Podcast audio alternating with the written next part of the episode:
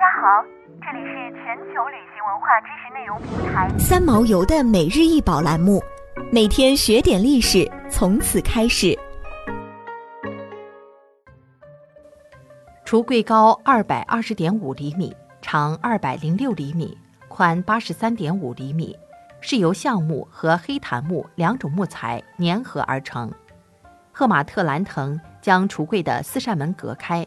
这四扇门的上面都刻着一朵花，橱柜中间有一个抽屉，里面有擦鞋垫。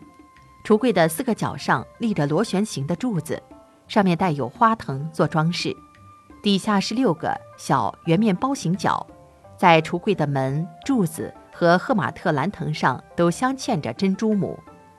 十七世纪初，荷兰阿姆斯特丹家具业兴起一种木材，叫黑檀木。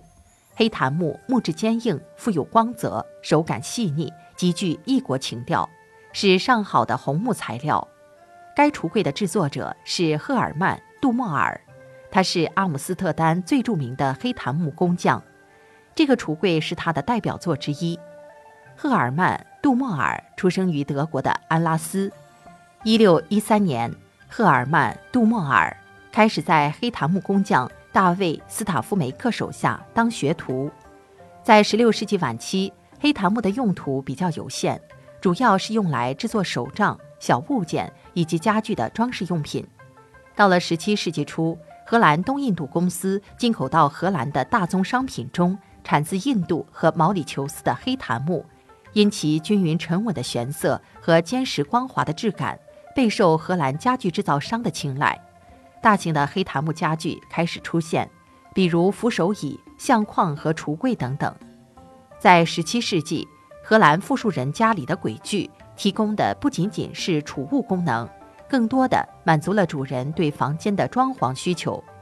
由于黑檀木家具的兴起，黑檀木工匠在制作家具的时候，会在橡木家具上使用黑檀木贴面，并用象牙、玳瑁、珍珠母等镶嵌在上面做装饰。这一举措激起了他们与圣约瑟夫木工协会之间的冲突，并促使黑檀木工人协会在一六二六年成立。斯塔夫梅克驳斥了来自木工协会的抗议，却代表杨威勒姆斯提交了抗议。这份文件表示，杜莫尔在阿姆斯特丹黑檀木工人团体中发挥了突出的作用。杜莫尔。在新厄尔运河和弧形绅士运河之间的一条街上买了房子，这是他成功的表现。一六三七年，他在哈滕斯特拉特街买了第二所房子，在这个位于弧形绅士运河和国王运河的战略要地。为了宣传黑檀木工艺，他把自己介绍为新工艺的主要实践者之一。画框是杜莫尔工作室的主要产品。杜莫尔。很可能还为伦勃朗提供过画框。一六四零年，伦勃朗为杜莫尔和他的妻子贝尔杰·马滕斯画了肖像画。